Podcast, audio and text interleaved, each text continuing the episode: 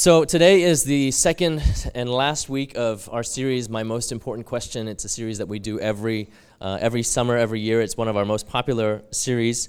And um, the, the premise of this series is that oftentimes churches ask us to leave our questions at the door. Um, and that's not what we believe our faith is about. In fact, Jesus asked more questions than he answered. And so, what we believe is that it's actually in sitting with our questions, in wrestling through our questions, in not being able to answer our questions sometimes, that we actually grow and become more mature and learn how to handle those spaces of uncertainty and conflict and challenge. And so, every time we do this series, we invite members of our community to share with us their most important question, their biggest struggle of faith whether it's one that they are currently wrestling with or one that they that, that dominated most of, the, of their lives. And um, the, in doing this, they, they follow the example of the man in Mark 9 who said to Jesus, I do believe, help my unbelief. And that statement captures the paradox of faith. There are things that we know and that we cling to, and there are things that we don't, and we just go. We just take the next step, even if we're not 100% sure. And so this morning we have uh, three, of our, our, three of our friends sharing with us. Um, I will introduce them, all three of them at once. I'll, then I'll pray for them, and then they will come up and share uh, their most important question. First up, uh, we have Darren Vandertang, who will be sharing. Darren is an artist, a writer, and an explorer of the world. She grew up in Africa, and she was an exploration geological cartographer and part of the team that opened a gold mine and an oil field. You can ask her about that afterwards. uh, she has family in the UK, Australia, and Finland, as well as here in DC. She is passionate about art, nuts, and chocolate, and writes her life's adventures on her blog. After Darren, Eric Brown will be sharing. Eric moved from DC, moved to DC in 2009 from North Carolina. He has a twin called Derek Brown that's not. That's completely serious. Uh, and if you follow him on Facebook, you may have seen him in some costume for Comic Con. Eric also serves as one of our elders. So, and he loves it when you call him Elder Brown. and then finally, uh, Akai Johnson will be sharing. Akai proudly hails from Portland, Oregon, but after nearly a decade in DC, has come to consider the district home. He has been attending Christ City for three years and surviving Kid City for two. so let me pray for them and then um, invite them up. God, we thank you for your faithfulness to us in all of the ups and downs of our lives. We thank you that you are with us in the joys, and we thank you that you are with us in the sorrows that you are with us in the moments that we take hold of, and you are in the, with us in the moments where we are completely helpless. And God, as our as our brothers and sisters come and share their most important question, would you give us the ears to hear? Would you give us the capacity to hold their stories responsibly and carefully? To discern what you may be saying to us in their words, and the courage to respond to whatever it is that you would have us do. We pray these things in the name of the Father, and the Son, and the Holy Spirit. Amen. Can we welcome Darren?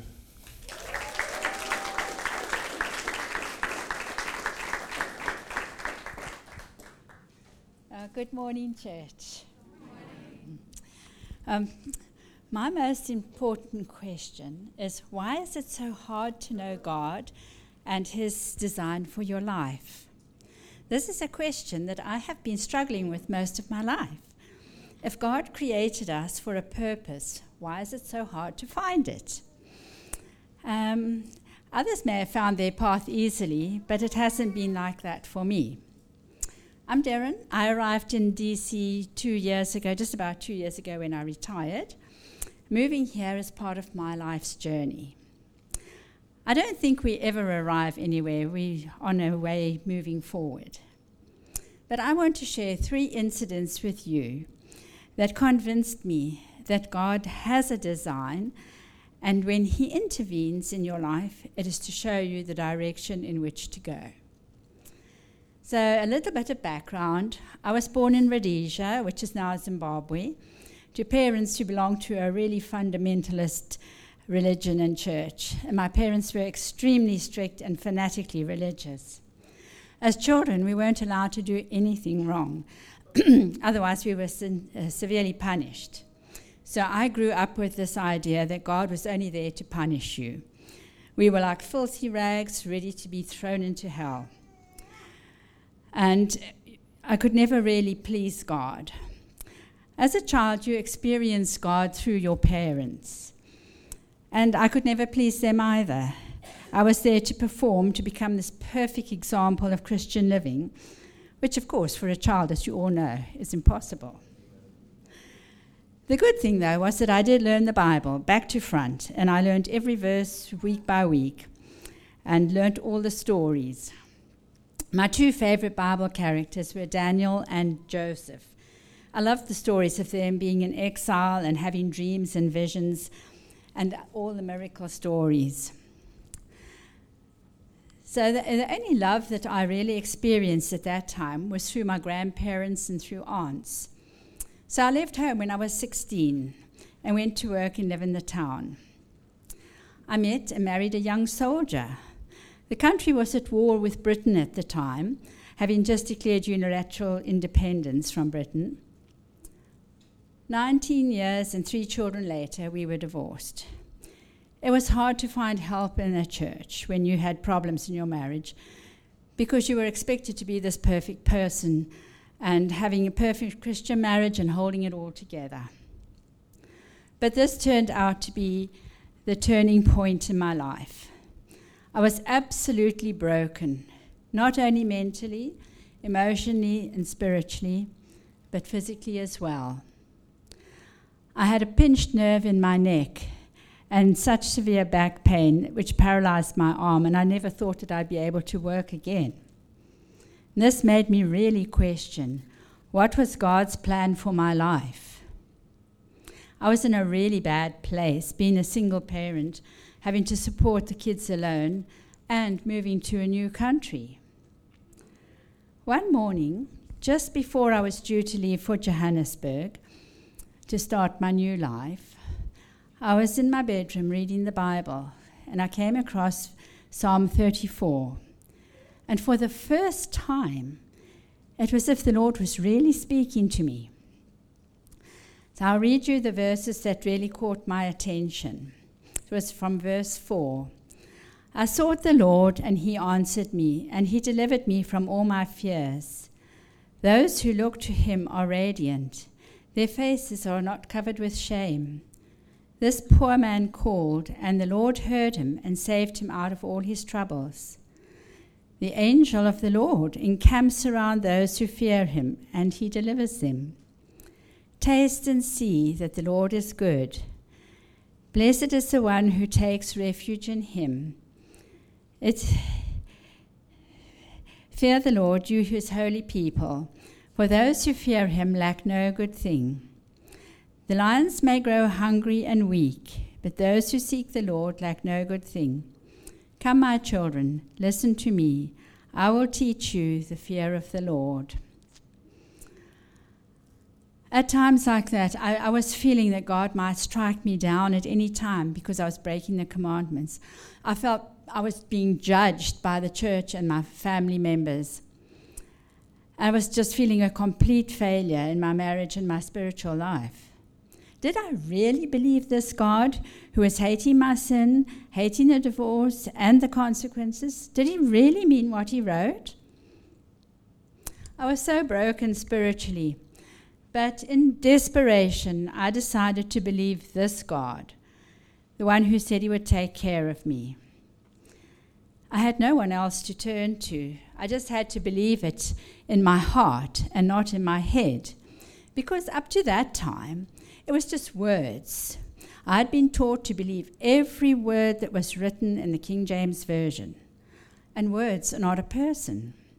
I had to experience God for myself. In my brokenness, I called out to God and I told him I would believe what he said. And that was when the miracles started to happen. Lord provided for me. And within two months in Johannesburg, I had a good paying job and a small apartment for the kids and I. That provision helped me to believe God was real and that He cared. Unlike the young lions who lacked, I really lacked nothing. After having experienced this provision, I started to hunger and thirst to get to know this God that I'd not known before. I found a wonderful Methodist church who preached love. Their whole focus was on love and loving people. And broken as I was, they took me in and where I experienced huge amounts of healing. I'd never been taught about the Holy Spirit. Now I was experiencing the Holy Spirit. This was a completely new journey for me, getting to know this God of love. I had to unlearn so much of what I had been taught, and it's still part of my journey, overwriting black and white thinking with grace and trying to find out the design for my life. Now, as a teenager, I had visions and dreams of being an artist and a writer. I could not pursue those because I was taught you had to sacrifice what you desired. It was all about crucifying yourself. And no desire you had was good because it didn't line up what God, with God wanted. I had to learn and what I now believe is that God gives you the dreams and the visions and the desires, because that's how He has wired you when, to be able to provide for you and to be a blessing to others. The next part of my journey was when I moved to Cape Town. I had grown and matured in my faith and was running divorce recovery workshops. You know, if someone tells you about water, I got a glass of water here. I'm going to tell you, it feels good, it tastes good, it quenches your thirst. But if you don't actually drink that water, you don't know what experience water really is. So that's what it's like with love. I was blessed enough to remarry. My second husband was kind and loving, and we had a good relationship. But he was a diabetic, and 15 years into the marriage, he got really, really ill with vascular dementia becoming a completely different person who was really difficult to cope with. The church we went to did not uh, understand dementia, and he wanted to go back to the Dutch Reformed Church where he grew up. He was originally from Holland. So I went with him, where I had to completely relearn my spiritual language and my spirituality because it was not in my mother tongue. Yet I found that church community the most amazing love and compassion. And it was here that I learned about the spiritual gifts, the next piece in the jigsaw puzzle of finding God's design for my life. I learned about working with my spiritual gifts. Not having had a lot of teaching on the Holy Spirit, it wasn't the charismatic gifts at all. It was compassion, teaching, serving, creativity, intercession, and worship. And by using them, I would be able to be much more effective in my Christian life and in my life in general. And so my concept of God changed again. He's given me these gifts. Those were the desires I had when I was a child. I wanted to paint and write. That's what He gave me. That's what the tool that He's given me to provide for me and to serve others. And all these little pieces of the jigsaw puzzle of this God who loves me were starting to come together. Well, after my husband died, I wanted to be near one of my children. And I was visiting my daughter in Australia, trying to see if I could get a visa to go and live there, which I couldn't. But one day I decided to go into the art gallery in Brisbane. And while I was perusing a painting of a, a stranger came up to me and he asked, You know the story of this painting? I looked at him and asked him his name. He said it was Barry. Then he proceeded to tell me the story of the painting. But very quickly, he just switched into a completely spiritual conversation. And I thought, what? This is very weird for a complete stranger to come and talk to me like that. And I looked him closely to see whether he was a weirdo or whether he was an angel. he was talking about miracles. He said, A miracle is not the circumstance or the event, it is t- the timing of the, mirac- uh, of the circumstance or the event. When he said that, I knew he had spoken a word of truth. And he wound up the conversation, and having obviously given me the message, said, as he left, he pointed at me and says, And the Lord will never leave you nor forsake you. Well, I just was tears running down my face. I was so emotional. I had obviously spoken to an angel. I went back to South Africa, and some months later, an old friend gave me a contact for a job in the UK. While I was visiting my son there, I went for an interview to that company. And they said they had something in the pipeline. And if it came through, when would I be available to start?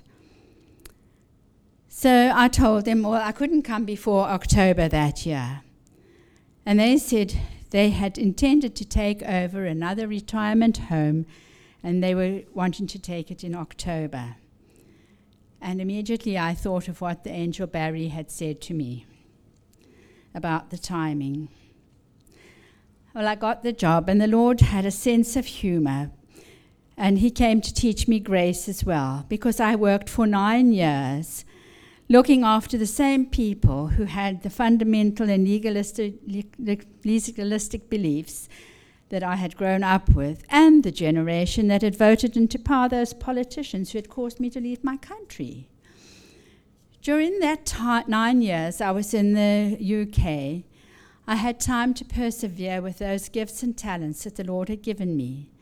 And God provided a wonderful mentor for me in the organization I was working with uh, with my writing, giving me opportunities to publish articles and photographs. So I knew that this was all part of God's design. Yes, He does plan your path. And I was learning that God's path is an exciting adventure, day by day, not knowing what each day will bring, but trusting anyway.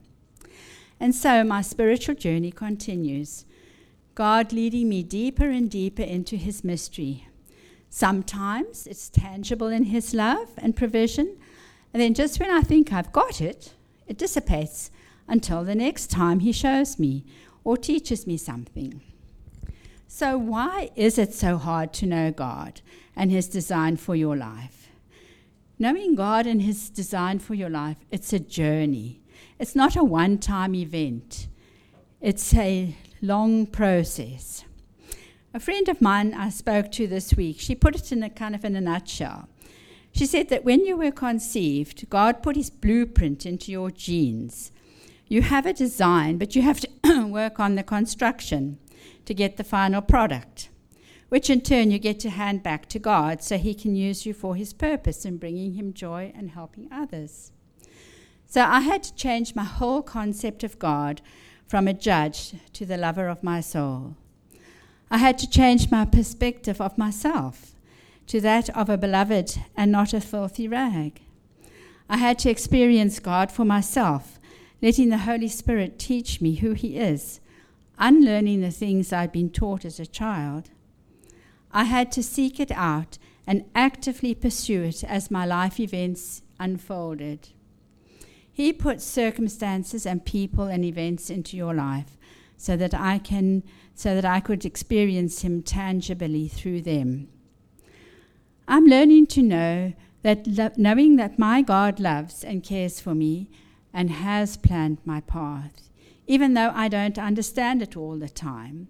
I must listen with my heart and with the expectancy that He's speaking to me in whatever I'm doing in this moment, that His Spirit can come through.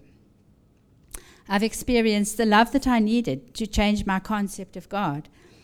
Jesus came in human form so people could experience God in the flesh.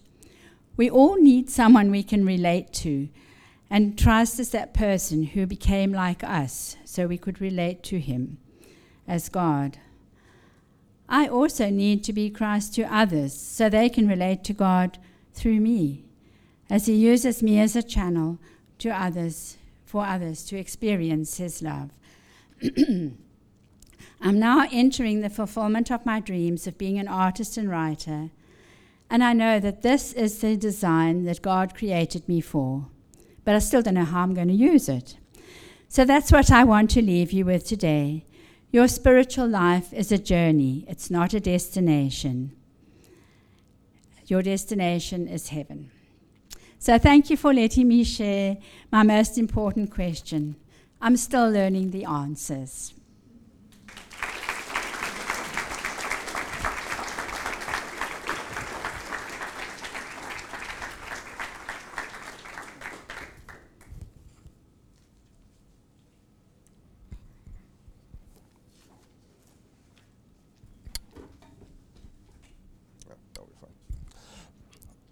Aloha. Aloha, everyone. Um, by way of introduction, my name is Eric. I'm from the great state of North Carolina. Um, I am a nerd extraordinaire. I am the co lead of the small group known as the Nerds. That's my shout out for you people. Um, I am a proud elder of Christ City Church, and I am the excited fiance to Betty Malumba. now, my question is why can't I feel the Spirit of God? To give my question a little bit of context, you have to know my background. I'm from a small Pentecostal church in the middle of nowhere. That church was almost entirely filled with my family, and it was pastored by my grandfather. It was, as my grandfather would say, a Holy Ghost filled church. My home church was a place where people felt deeply, felt deeply, and doubt and questions were generally seen as a sign of a lack of faith. I want to be clear going to my home church is a blast. You have people running around the church, they're falling out and they're dancing in the spirit. You can feel the electricity in the air. Well, it seems like everyone can feel it except for me. And that solitude was bad, but it was bearable. What I found unbearable was the feeling that the Holy Ghost was central to salvation and connection to God, and therefore rejection from God when I wasn't feeling it. We would have trainings where people would learn to speak in tongues. Uh, people would go up to the altar, they would fall out in the Spirit. All of these are signs that God is moving in the lives of the congregation. There's all signs for people except for me. Now, again, at least I found solace in the fact that my siblings and my parents were in the same boat. There were nights when my parents would be coming home at church and they would talk about how they weren't dancing in the spirit. But one Sunday, my parents felt it too. I was happy for them, I suppose, but also a little jealous and a little bit more isolated. Mm. In time, I learned what did connect. I read the Bible more deeply, trying to connect to God in ways that felt natural and sincere. Those awkward moments became fewer and further between, but they still did happen. Um, I remember a time I was called up to altar for prayer. It was right before college, uh, so of course we all have to go up there. Um, my grandfather lays hands on me. He's pushing back on me. Now, what is supposed to happen is I'm supposed to fall out in the spirit.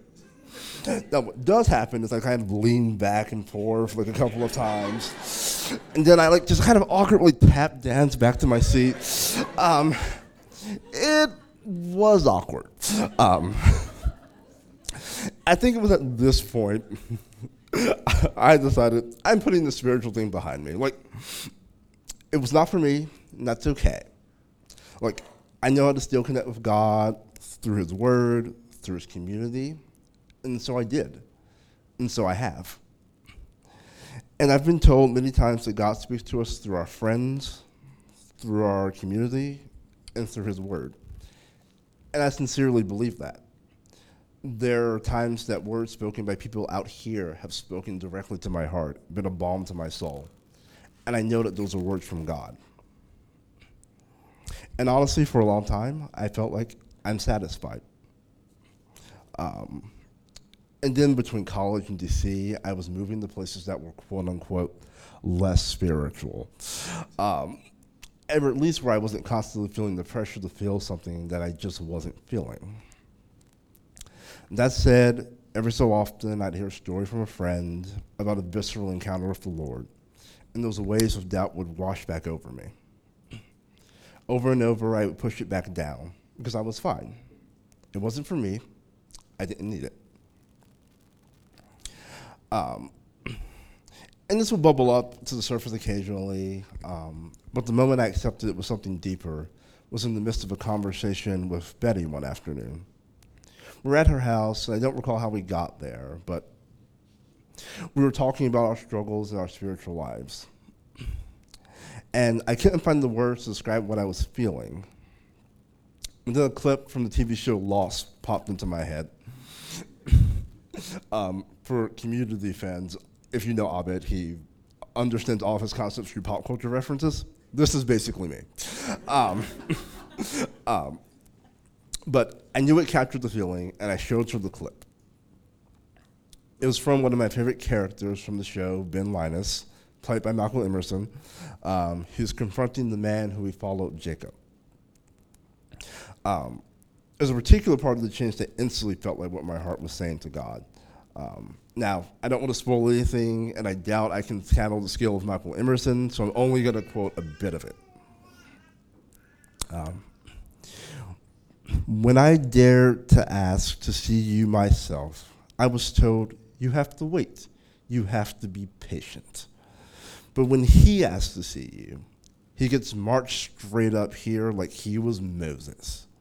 So why him? What is it that is so wrong with me? What about me? Now, the funniest thing is I've listened to this clip a million times. Many before that moment, many after. And each time I would think about the final line, what about me? I marveled at how arrogant and demanding Ben was being. And I felt like I was being arrogant and demanding towards God. It wasn't literally until this week, as I'm writing this up, that I read the sentence before it and it added some context. What was it that was so wrong with me? What about me? It's in this moment that I realized Ben isn't just selfishly asking why he can't be special. Well, that's not the only reason he's asking it. Um, he's asking what's wrong with him that Jacob wouldn't speak to him or acknowledge him. What is it about him that is so bad? And it was in that moment, if I was being honest, that I was honest enough with myself to realize that's what I was feeling towards God. God's speaking to me. I'm not feeling his presence because something is wrong with me.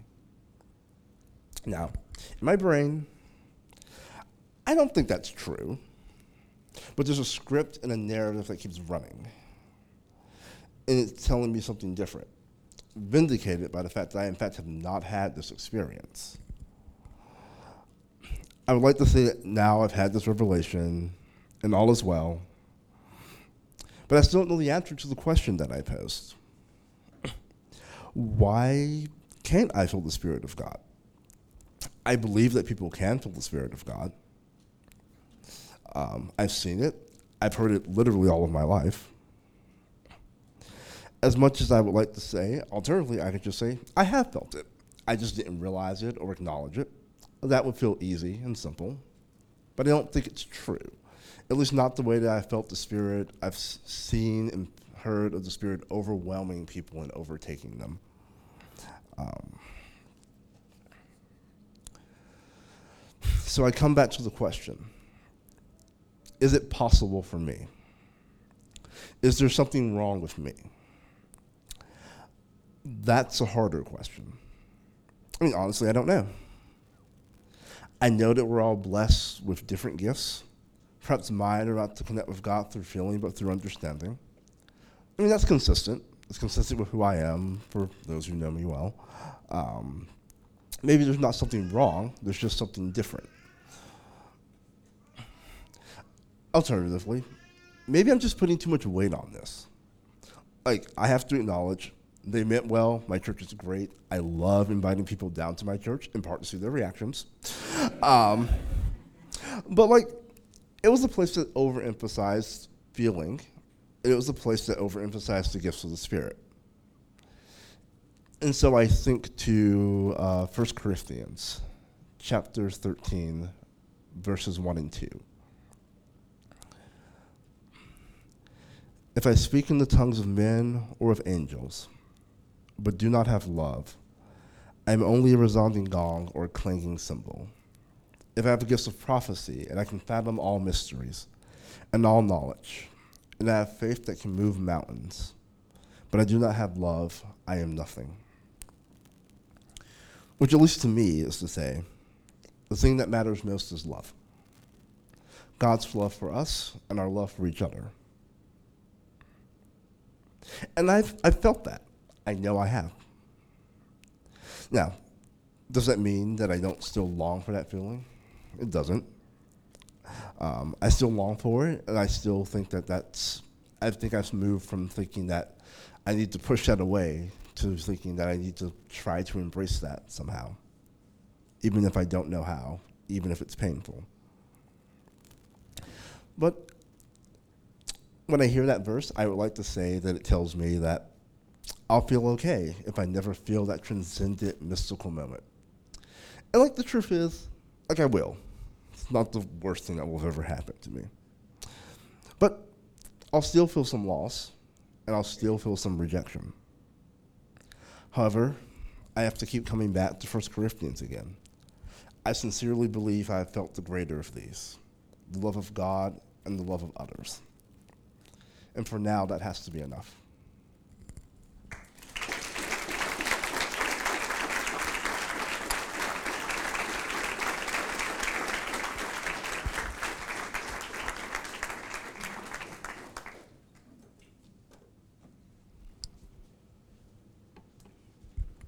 Uh, before I get started, uh, I would be remiss if I didn't take uh, this opportunity. Um, something that's been weighing on me a little bit.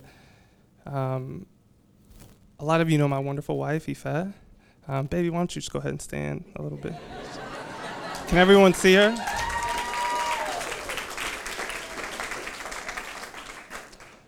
So, you know my wife. Uh, she used to do announcements quite regularly, aka her stand up comedy routines.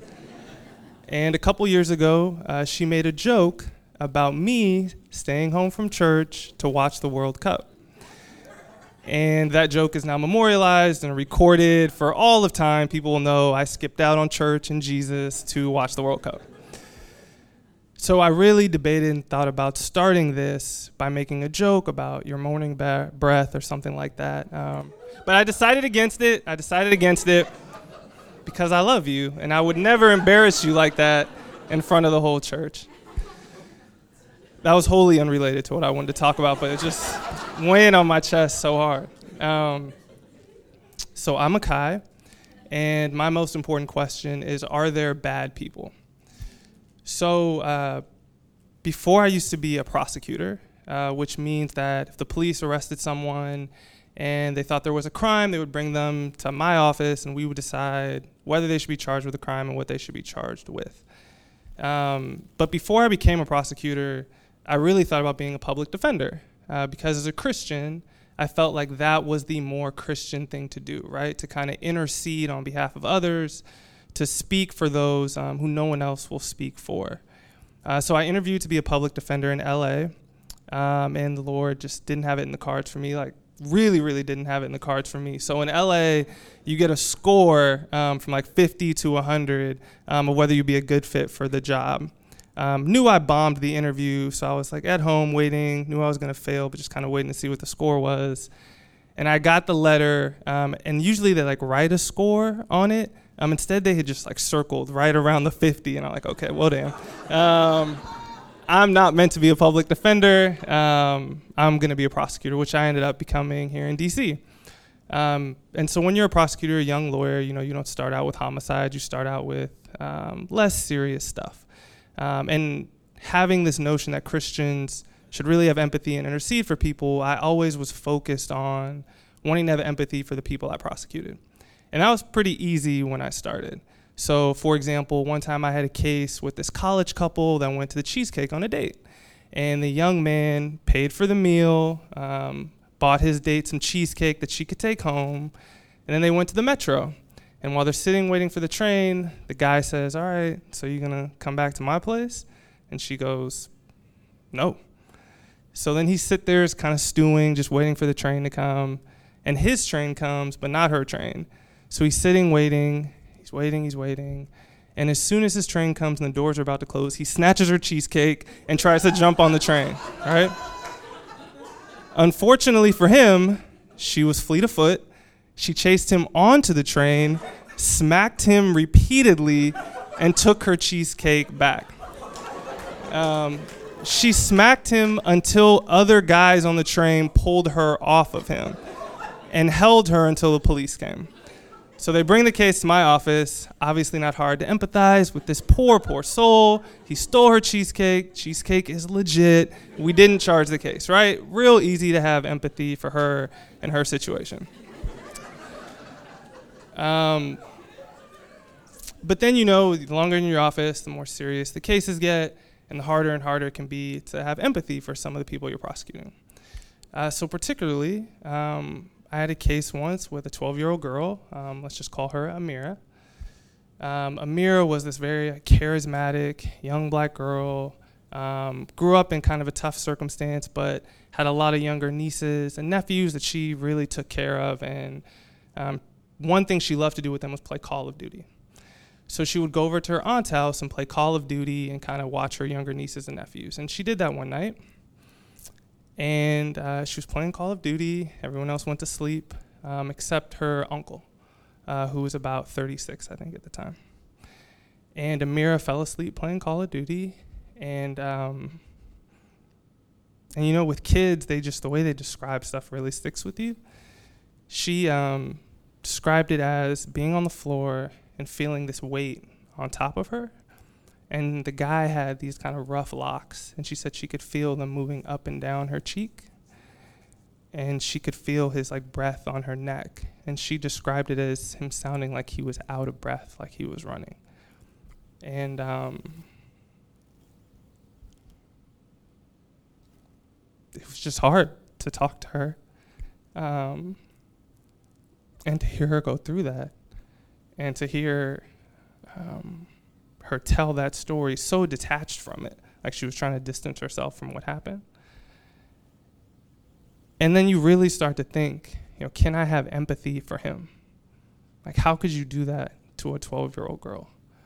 Um, how could you do that and have absolutely no remorse for what you did and just shatter this girl's life? So that's when it really started to hit me. You know, are there bad people? Um, are there people um, kind of beyond our love and compassion? And as a Christian, um, I think the answer to that question has to be no, right? Um, as a Christian, you can't believe that there are people just beyond us, beyond our love, not worthy of our compassion.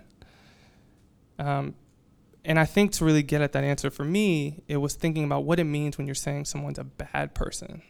I think when we say you're a bad person, it means you're this other. You're fundamentally different from us.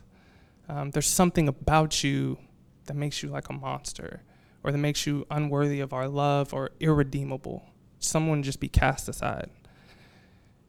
And that just can't be the Christian way of thinking. Like, first, we're called to love everybody, right? It's not love your neighbor until they do a heinous thing, it's just love your neighbor. You know, when Jesus talks about, I think it was Nicodemus, um, saying, you know, it's easy um, to love people who are nice to you. Even the tax collector, or in our parlance, the student loan collector, can love people that are nice to them, right? Um, but it's much harder to love people that hurt you. So we're commanded to love with no condition, no matter what people do. And the second reason I think, as Christians, we have to show love to everyone, no matter what they do it's because I think Christianity would just fall apart if we didn't, right? Like Jesus came, as far as I know, to save everybody, with this understanding that no one is beyond his saving. So if someone's irredeemable to us, then we're implicitly saying no one can save you. What you did is so bad, you're beyond saving. And if that's true, then Jesus just isn't who he said he is. So, for those two reasons, I just strongly came to feel and feel that there are no bad people. Right? But what does that mean in practical terms? And why is it my most important question? So, I think in a lot of ways, it dictates um, underlying values of our society. Like, if our society can start treating people who do these really horrible things with love and compassion, then imagine how it would trickle down and how we would treat everybody else. Right? Like if you can treat someone who's killed someone or raped a little girl with love and compassion, then showing love and compassion for someone who cuts you off in traffic shouldn't be that difficult, right? Showing love to someone at work who really gets on your nerves shouldn't be that hard. Showing love to a spouse who calls you out in front of the church for bad morning breath, you can get over these things.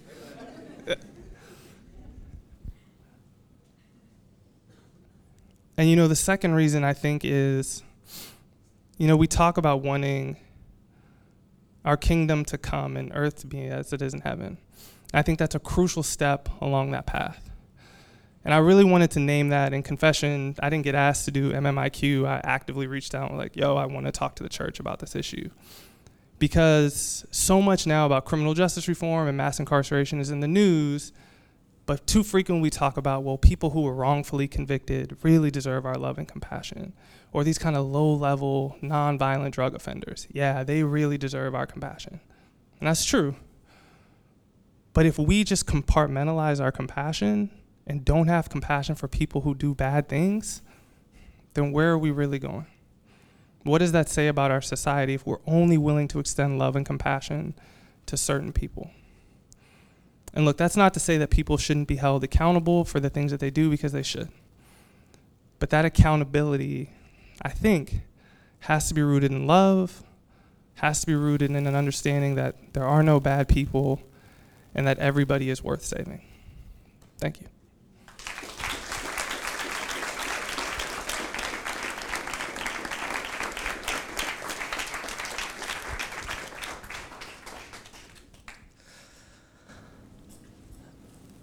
One of the reasons I love this series is that I get ministered to um, by by you all. Um, so thank you, um, Akai and Eric and Darren for sharing um, your most important question. Um, the space that we have after this this talk time is usually a time where we give space for responding. Um, so I want to invite the band to come on up there are a number of ways um, that you can respond. Uh, in a moment, one of the, the ways that we'll do it together is to is to take communion together. the thing that binds us together is is Jesus Christ, and and when we take communion together, we remember the Lord's death until He comes again. We remember His body that was broken for us and His blood that was shed for us, who us who still do bad things. There may be other ways that you want to respond. Um, one of the, the there may have been something that was said that stirred something in you, a thought, your own question, um, something that you want prayer for. Um, in each corner, we have um, prayer counselors available, um, and I asked the speakers to also make themselves available. If there's a particular thing that you want to ask um, one of them to pray over you for, you're welcome to do that. Um, I want to invite you, as you're able to stand,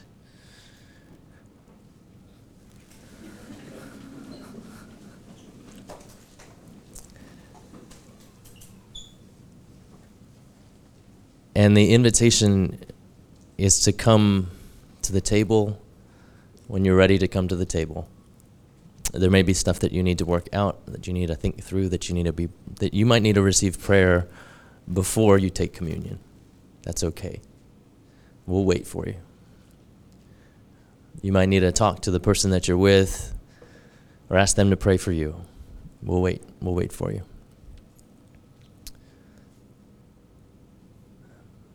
Whatever it is that God is, is speaking to you, whatever God has laid on your heart, don't ignore it. Whatever that seed of discomfort might be, press into it. Whatever the question that is coming to your mind, sit with it. Don't push it down. Don't pretend it's not there. Ask the Spirit of God to show you something. Let's pray.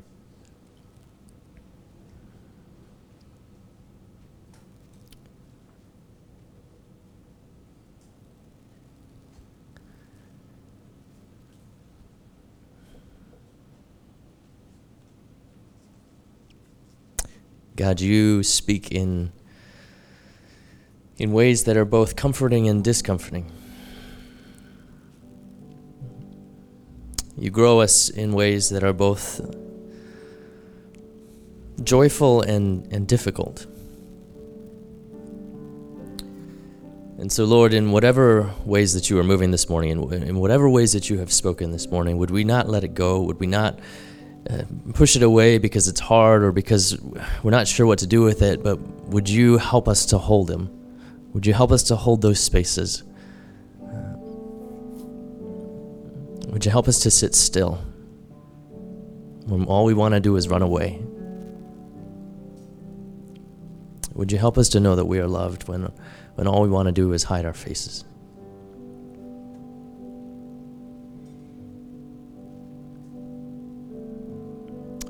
And God, as we take communion together,